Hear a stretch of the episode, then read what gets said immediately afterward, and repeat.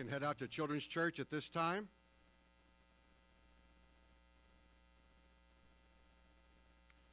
All right, so we are going to be continuing on talking about our spiritual exercises, becoming spiritually fit. We've talked about listening, discerning, meditating, prayer, self denial. Last week we talked about persistence, the need to keep at it, that anything that's worth having is worth going after. We talked about how persistence produces results, that persistence reveals truth, that persistence motivates God, and persistence accesses power. But persistence is undermined by two things. Persistence is undermined by pride and arrogance. Those two things being two different things. They seem they look the same, act the same, feel the same. Pride is when someone is trying to overcome an internal sense of self uh, uh of poor self-worth and arrogance is where someone actually thinks they are that good. Uh, but they both look the same. They don't want anyone to look at, down at them. They don't want anyone to look at them uh, as less than whatever it is that they want to be seen as. So when we are called to be persistent going to God, that requires that requires that you and I first and foremost recognize that we are not fully sufficient on our own. We need help. We need God's help. And that is what should drive us to our knees to plead with Him, to beg Him, to ask Him to come and minister to us to meet our needs. If we are prideful, if we are arrogant, we will not be persistent. So, we're going to talk about something that we do, one of the spiritual exercises that actually breaks both pride and arrogance. And that is the topic of confessing, the practice of confessing. What does confession have to do with pride, arrogance, or humility? Well, the ultimate reality is we want to hide our weaknesses or deny our weaknesses. We want to pretend that we are more than we are, or we, we think that we are more than we are. Confessing requires that you and I actively examine ourselves in an honest way, that we assess ourselves truthfully, faithfully, and fairly.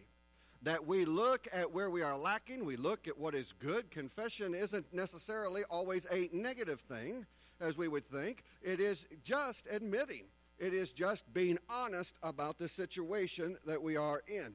So if I struggle with pride, if I struggle with arrogance, the way I get over that is by confessing, finding my weaknesses, and determining that I'm going to be an open book. You see, I can't worry about what other people think of me if I'm too busy telling everybody exactly who I am. I can't worry about people thinking I'm more than I am when I'm telling them I'm not. I'm telling them exactly who I am. Confession breaks pride and arrogance. And when we break it, then we find ourselves able to be persistent. So let's back up a moment. I want to ask a very simple question. What is confession? What is confessing? And it's a pretty simple definition, to be honest with you. Confession is declaratively owning what is usually hidden from sight. Now, that can be hidden from sight just because it isn't obvious to someone. Uh, it may be the color of your car if no one has seen your car. It's not that you're hiding it, it's just that it's not readily, uh, readily, observable. It's just not uh, seen at the moment. I couldn't determine. And so you would have to admit this unseen reality. It can be admitting things that we want to hide, things that we don't want to own up to, things that we don't want to admit, things that we want to hide from sight. We don't want anyone else seeing these things. I'm going to give you a personal example of the difference between the two of these. I have here a box. um, I'm going to confess to you something that is not readily observable. You wouldn't look at me and just, and just know this. but it's not something that I'm hiding. So, I, like most of us, have housewear, meaning there's what I wear around the house.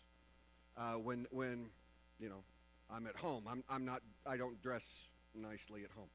So, this is what I wear when I'm around the house. I actually do. This isn't a joke. I actually wear these. I was in Walmart. I saw them and loved them. I mean, it says unicorn dreams on it. Now, this is something that most of you probably would not think of. You don't look at me and think, that is a sparkly rainbow pant man. It's just not. But I'm not hiding it because I'm here showing you. So it's just something you wouldn't normally see. That's one example of, of confessing, just admitting something. You're not ashamed of it. It's just what it is, and nobody else would, would know about it. Let's put these up because they are extremely distracting. Then we have the other confession, which is where you, you, you try to hide. You try to hide your weakness. You try to hide what it is you're going through. And so, like for me, um, I'm going to confess that as a pastor, on many occasions, I feel like an, uh, not on many occasions, on most occasions, I feel like an absolute failure in my profession.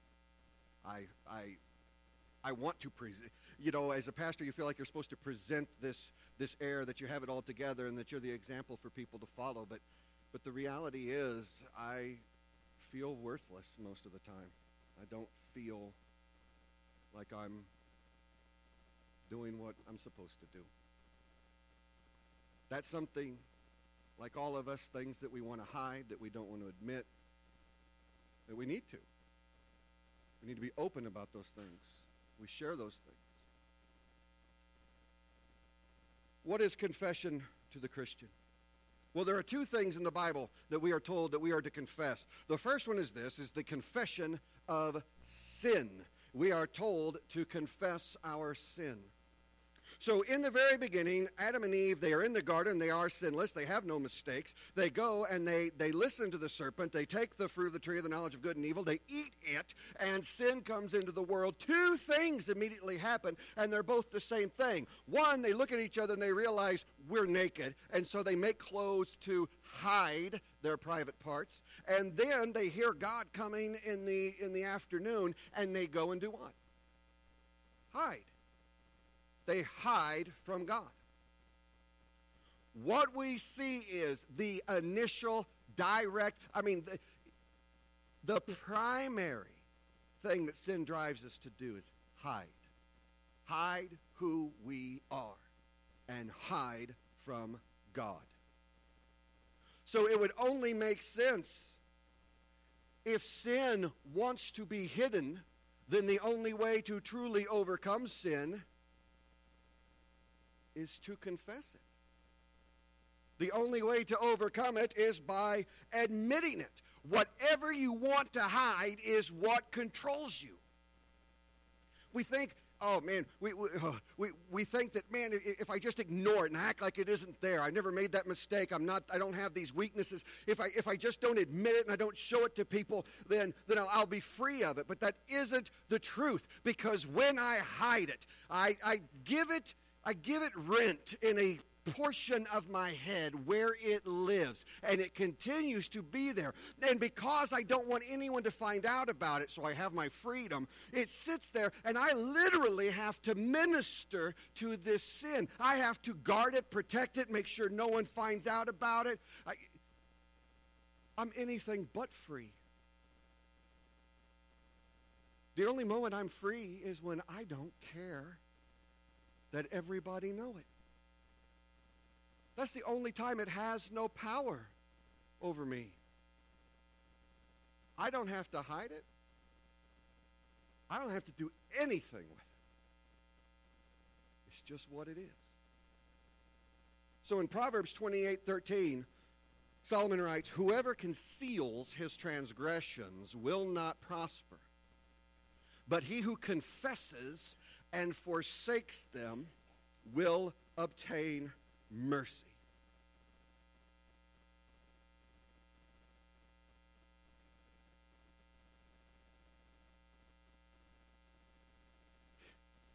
This entire world is scrambling to be free of the power of sin, even those locked in it.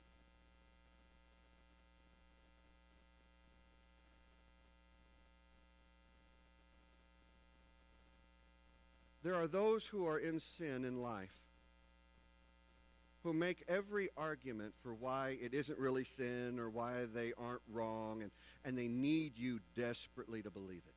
They need you to believe it. Why do they need you to believe it? Isn't it enough that they believe it? It isn't because internally sin by nature imparts guilt.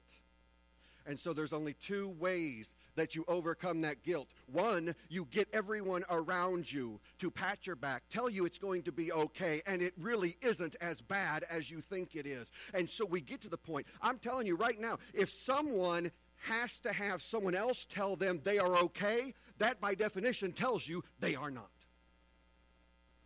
They're not.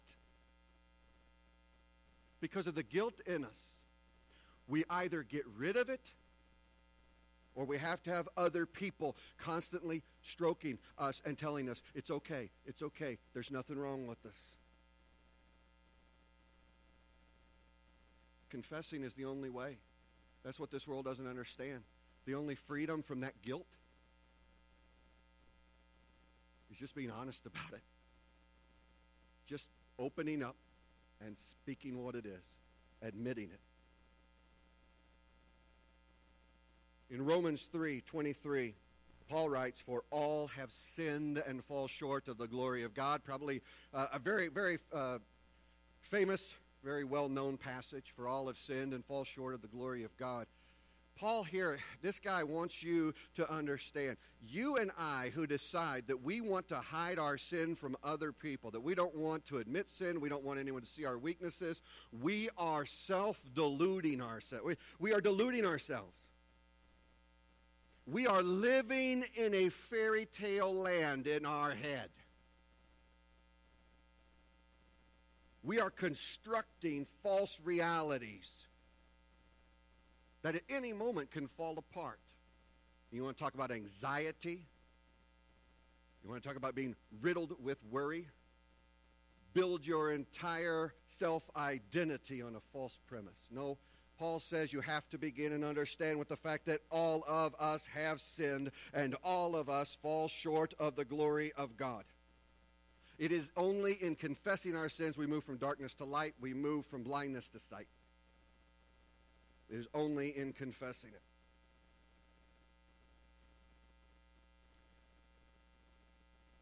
But there's another confessing that's in the Bible Con- confession of sin, but there's also confession of faith. We see that in the Bible. In the Old Testament, it was confession of uh, confession in, in God, right? Uh, so you have uh, guys like Daniel, who was, even though there was an edict that you were not to pray to any God, uh, who he continued to pray in secret. And when it was found out, he refused to deny it. He refused to deny it. He refused to hide it. Nope, nope, I, I do it. He was thrown in the lion's den for it. Shadrach, Meshach, and Abednego, who would not bend their knee to worship the statue that Nebuchadnezzar had erected. They refused. They were thrown into the fiery furnace at the base of that statue. In the New Testament, though, it is important to understand that our confession of faith, it is, it is faith in God through Jesus Christ.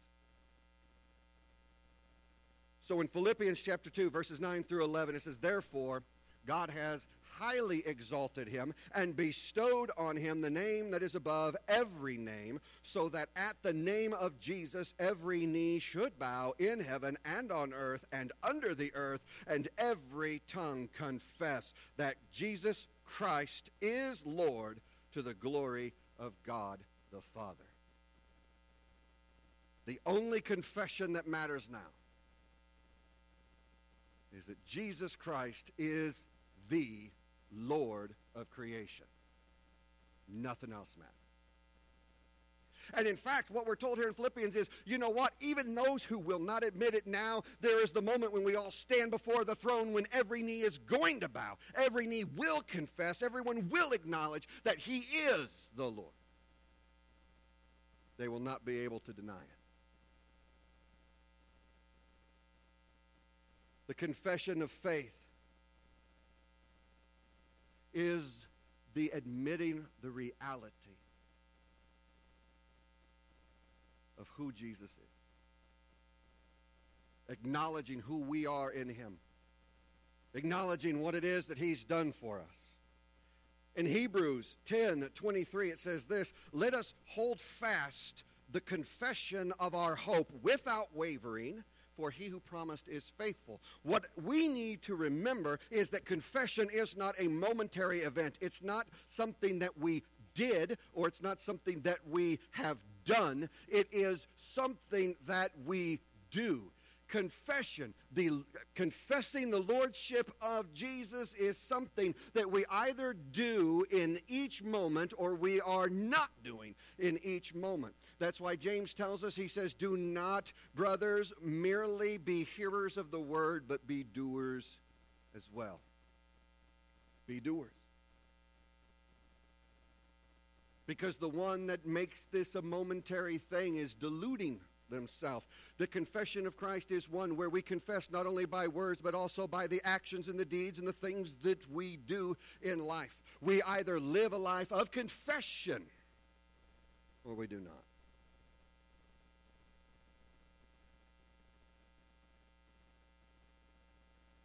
So if confessing is admitting something, I think I remember my English right. There needs to be a direct object. What am I confessing to? What is receiving my confession? And so in the scriptures, there are two things. There are two things. One, we confess to self and to God, and we confess to others.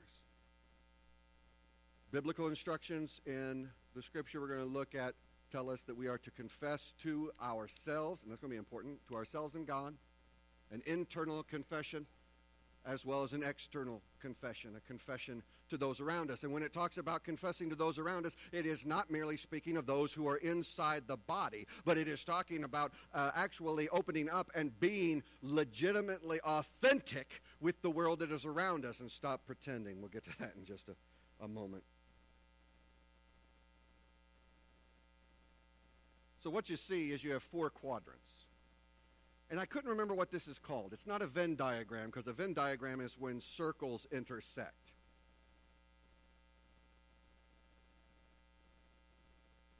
It, it's what? Write it down for me. Yeah. I'll put that in my notes for next time and act like I'm smart. So what we're going to do is we're going to we're going to kind of take the lines down, intersect them with the lines going across, and we're going to see biblical instruction of four confessions. The first one, let's get into this, is this, is that we need to confess our sin to ourself and God. You have to own up to it. You got to own up to your mistakes. You got to own up to your weaknesses. You can't worry about other people, how they're going to look at you, whether they're going to look down on you. It doesn't matter. You have to own up.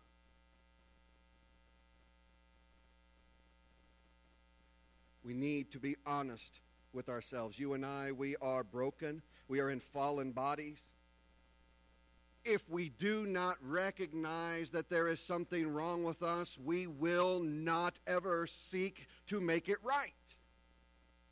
How many, how many of you had family members? I mean, usually it's like a grandpa, great grandpa, maybe it's your dad, maybe it's your husband if he's that big of a knucklehead. I don't know. But there's always a man in, in your life that whenever they, they're hurting and, and they've got something that's like been going on for months, and you tell them, hey, you need to go to the doctor. What do they say? No, I don't. There's nothing wrong with me. They're just in denial. I don't know how many men I've uh, talked to that sit there and say, oh, there's nothing wrong with me. It's just a pain. maybe it is just a pain. Maybe it isn't just a pain. Maybe there's something wrong with you. There was one guy I was talking to one time, and, and, and I was looking at him because I was, I was serving at a church, and, and he, was, he, was, he was sick and hurting. I said, You need to go to the doctor. This is what he said. This, and he doesn't even realize how, how like delusional this is. He said, I don't want to go to the doctor. They might tell me something's wrong with me.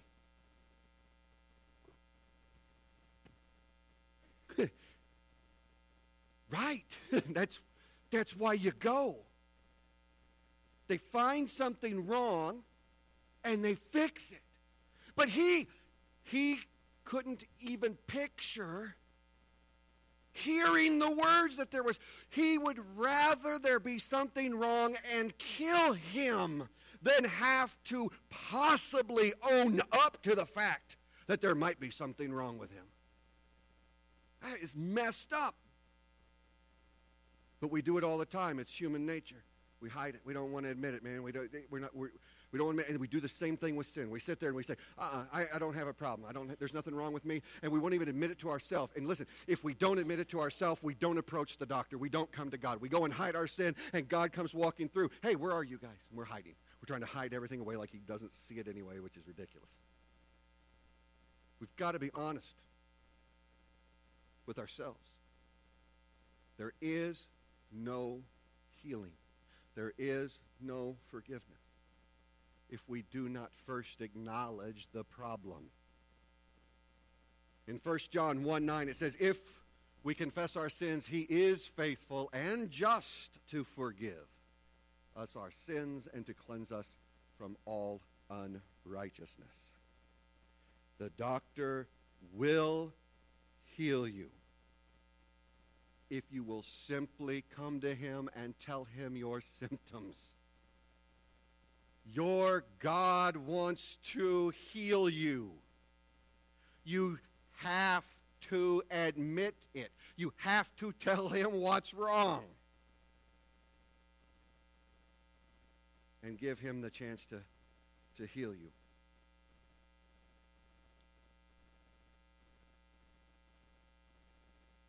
We don't just confess our sin to ourself and God, though. We also go to the next quadrant and we confess our sins to each other. We confess our sins to each other.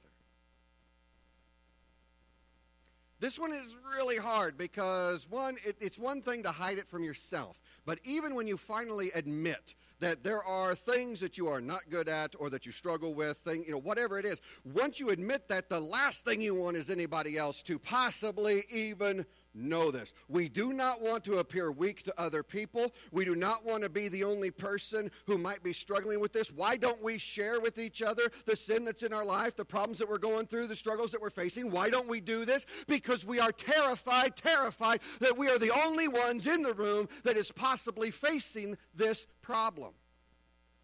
So we keep our mouths shut. Problem is, everybody keeps their mouth shut. We don't want to be judged. James 5:16 says this, "Therefore confess your sins to one another, pray for one another that you may be healed." The prayer of a righteous person has great power as it is working. Confession brings healing. We have to expose it and expose it to each other.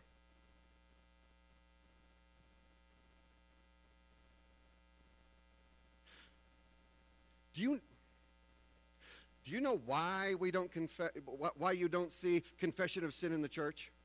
It's because we're afraid of being judged, that people are going to look down on us. Why are we afraid of that? Because the church has not confessed its sin to one another. Here drives me nuts but here is the reality that we are in. In this room, we are told in Ecclesiastes that there is no sin. In Ecclesiastes, sorry. There is no sin that is not common to man.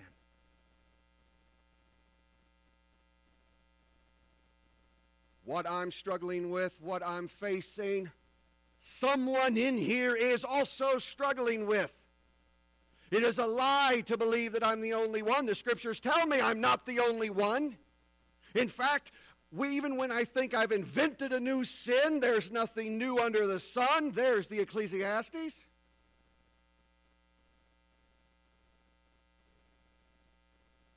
No, see, when I confess my weakness, when I confess a struggle with anxiety or depression, when I confess those things, then other people in the room hear that they aren't alone. It's not about how I feel about it, but when I confess, I join the chorus of people who are acknowledging and recognizing that we have mistakes and we have weaknesses and we have problems and we need each other. And if we will merely pray for one another, we can be healed.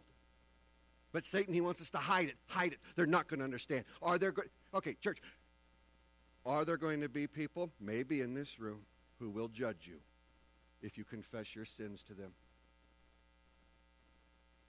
Sure. Yeah, there will be.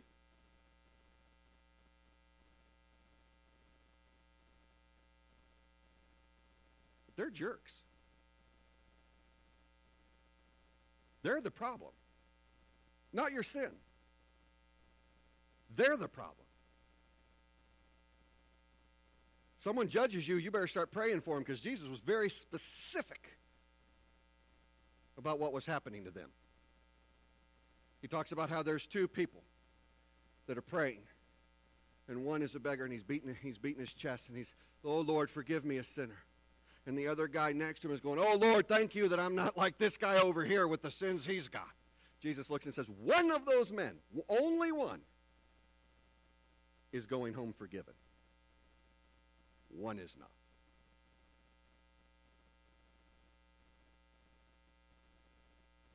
The person that's willing to look down upon you because of your mistakes is the weaker person, the unforgiven person, the true sinner.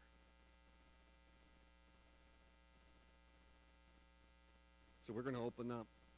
We're going to share our, our, our, weaknesses, our struggles, all of that. We're not going to be ashamed. There's no reason to be ashamed of it. The whole point is, is that we, the only way that I can be free of it is by confessing it. I have to share it. I have to say it.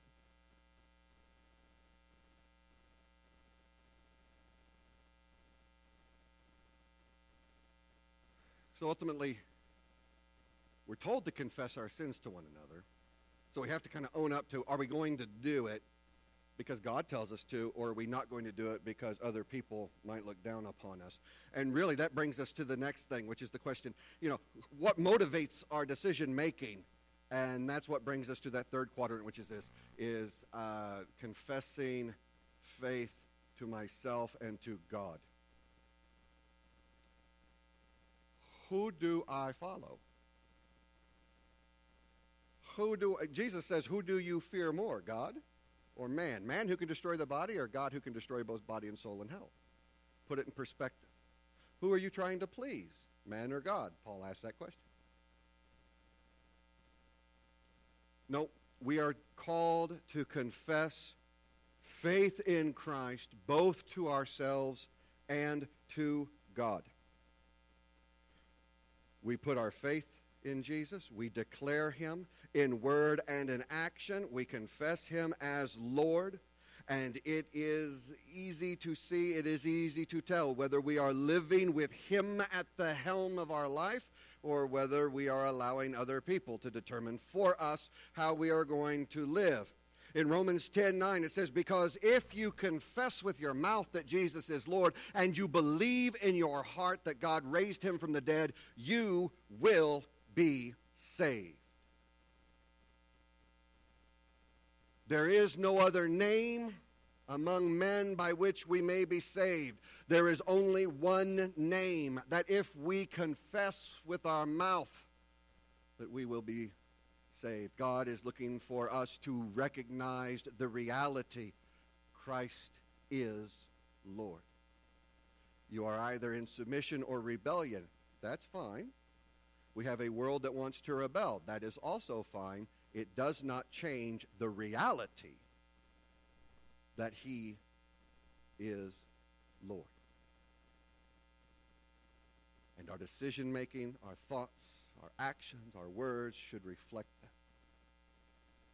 But I want to focus on one other thing real quick. I, I want to hit on the, the confessing to ourselves, confessing our faith to ourselves, because that, that may not seem like it m- makes a lot of sense. What do you, what do you mean that we, we need to confess our faith to our. I need to tell myself what it is I believe? Yes. When Satan has tempted me, when he's berating me, when he's insulting me, when he's degrading me, when he's trying to hurt me and tear me down, and he's trying to put shame into me. I need to remember, I need to declare, and I need to confess I am a child of God. I am redeemed. I am holy. I am righteous, not because of what I've done, but because of what He's done. I have power from on high to do whatever He's asked me to do. I do not have to give in to sin. It has no power over me. We need to declare again the truth of Christ in us. I am loved by God. I am accepted by God. I am wanted by God. I am seen. I am known. And there is nothing that can separate me from his love. So go ahead, Satan. Throw at me. Remind me of all of my sin. Try to make me feel shame because I am forgiven. So we confess that faith to ourselves. Last quadrant,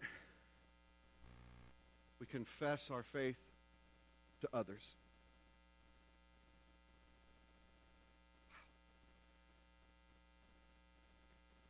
Faith isn't faith if, if it isn't evident. I, Jesus said it very clearly. You don't light a candle and put it under a bowl. That's not the purpose of a candle. It's either emitting light, which is what it's for, or, or it isn't. He says, he says salt that's lost its saltiness is not useful. Faith isn't faith if it isn't evident. James tells us that. He says, You show me your faith by your words, I'll show you my faith by my actions. Your confession of faith should be evident to all. Not done for everyone else, but it should be evident to everyone else. And Jesus says it very clearly. Luke 12, 8 to 9. And I tell you, everyone who acknowledges me before men, the Son of Man will acknowledge before the angels of God, but the one who denies me before men will be denied before the angels of God. We are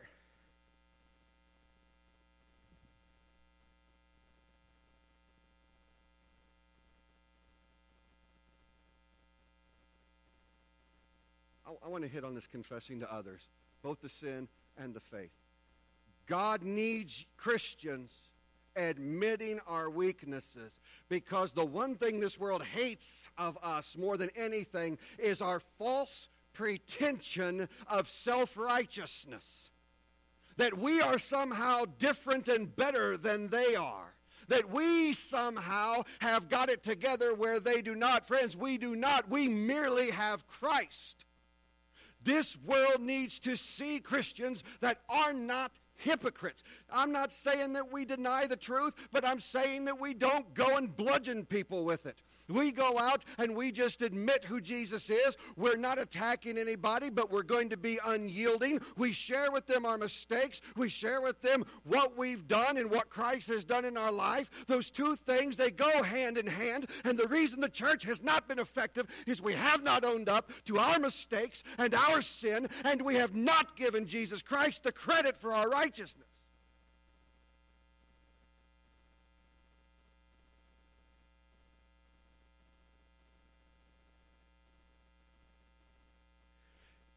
it is. It's, it's, it's, going, it's going to be important. More so.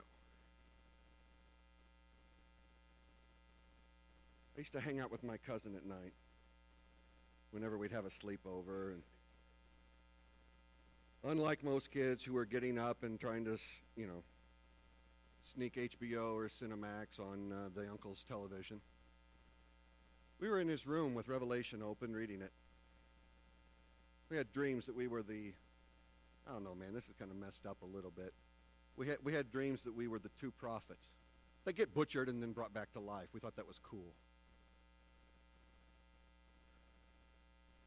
Since I was a kid, I've known this nation was going to turn. I've always known. That that which is evil will be called good, and that which is good will be called evil. I've told people all along the way how it's going to happen, and it's exactly how it's happening. In the 70s and 80s, I was telling people it's going to happen this way. No, that can't happen in America. So, having been right so far, let, let me tell you the rest of it. The pressure has only begun. This world requires that you tell them they're okay. They require that you see things their way. They will demand it. And if you will not yield, they will begin to punish. And when we do not yield to job loss,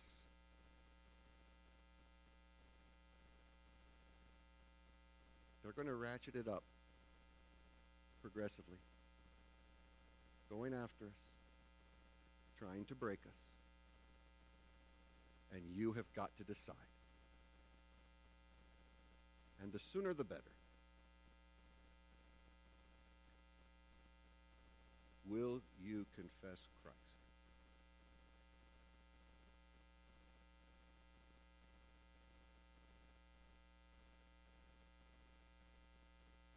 The only hope that we have is being true, not being false, not pretending to have it all together, not pretending that we know better. It's not like that. The power of your story is the same one that Paul demonstrated. Paul said, I am the chief of sinners. In his letters, he always, always stops and says, I'm a murderer. I hunted God's people. I executed God's people. That's who I am. He is admitting it to himself, he is admitting it to God, and he is admitting it to all of those who are here. And there's a reason. There's a reason. Because the second part that goes throughout his letters is he says, you know what? Because of that, I cannot boast in myself. I can't boast in anything I've done, but I can boast in the Lord and what he has done in me. This is the entirety of your message. Being honest about who you were without Christ, being honest about your weaknesses, and being honest about your current struggles as a Christian. But also proclaiming and declaring everything good and transformative in your life came from Him and it is offered to all. But you have to be the whole package. You've got to be what was while showing what is. Your life is the confession. If you are living the Christian life correctly, these four things, we've separated them out as four, looked at different scriptures that separate them out as four. But if you're living your life right, it is one confession. It is just a confession of truth. Who I am, not hiding it, and who he is and what he's done. It's all one. So we make this our practice. There's a reason. Everything that God asks us to do is for our benefit There is freedom in letting go. There is free. You, you don't have to worry about what anyone thinks of you. If you're, I always said to my, I've always said to my kids, my parents always said to me, it will be better for you if I find out from you than I find out from somebody else. Because all we really want in life is for people to be real. Just be real. So I want to encourage you this morning to confess who you are, confess who he is, just make make your life that confession. Let's stand. We're going to sing our song of invitation. If you are ready, if you need to confess sin this morning, do not worry about those who, the, the, the, I'm, I'm, I'm saying the couple, and, and I don't have anyone in mind. I'm just saying if there's anyone, it's only going to be like a couple of knuckleheads who are going to look at you cross eyed. The people here want, want to pray with you, we all have been through this junk. We've all been through this stuff. If you are ready to make that confession of faith, you can do so this morning to claim Him as Lord, to recognize the undeniable truth that you are going to admit anyway one day. Let's come forward while we sing this song.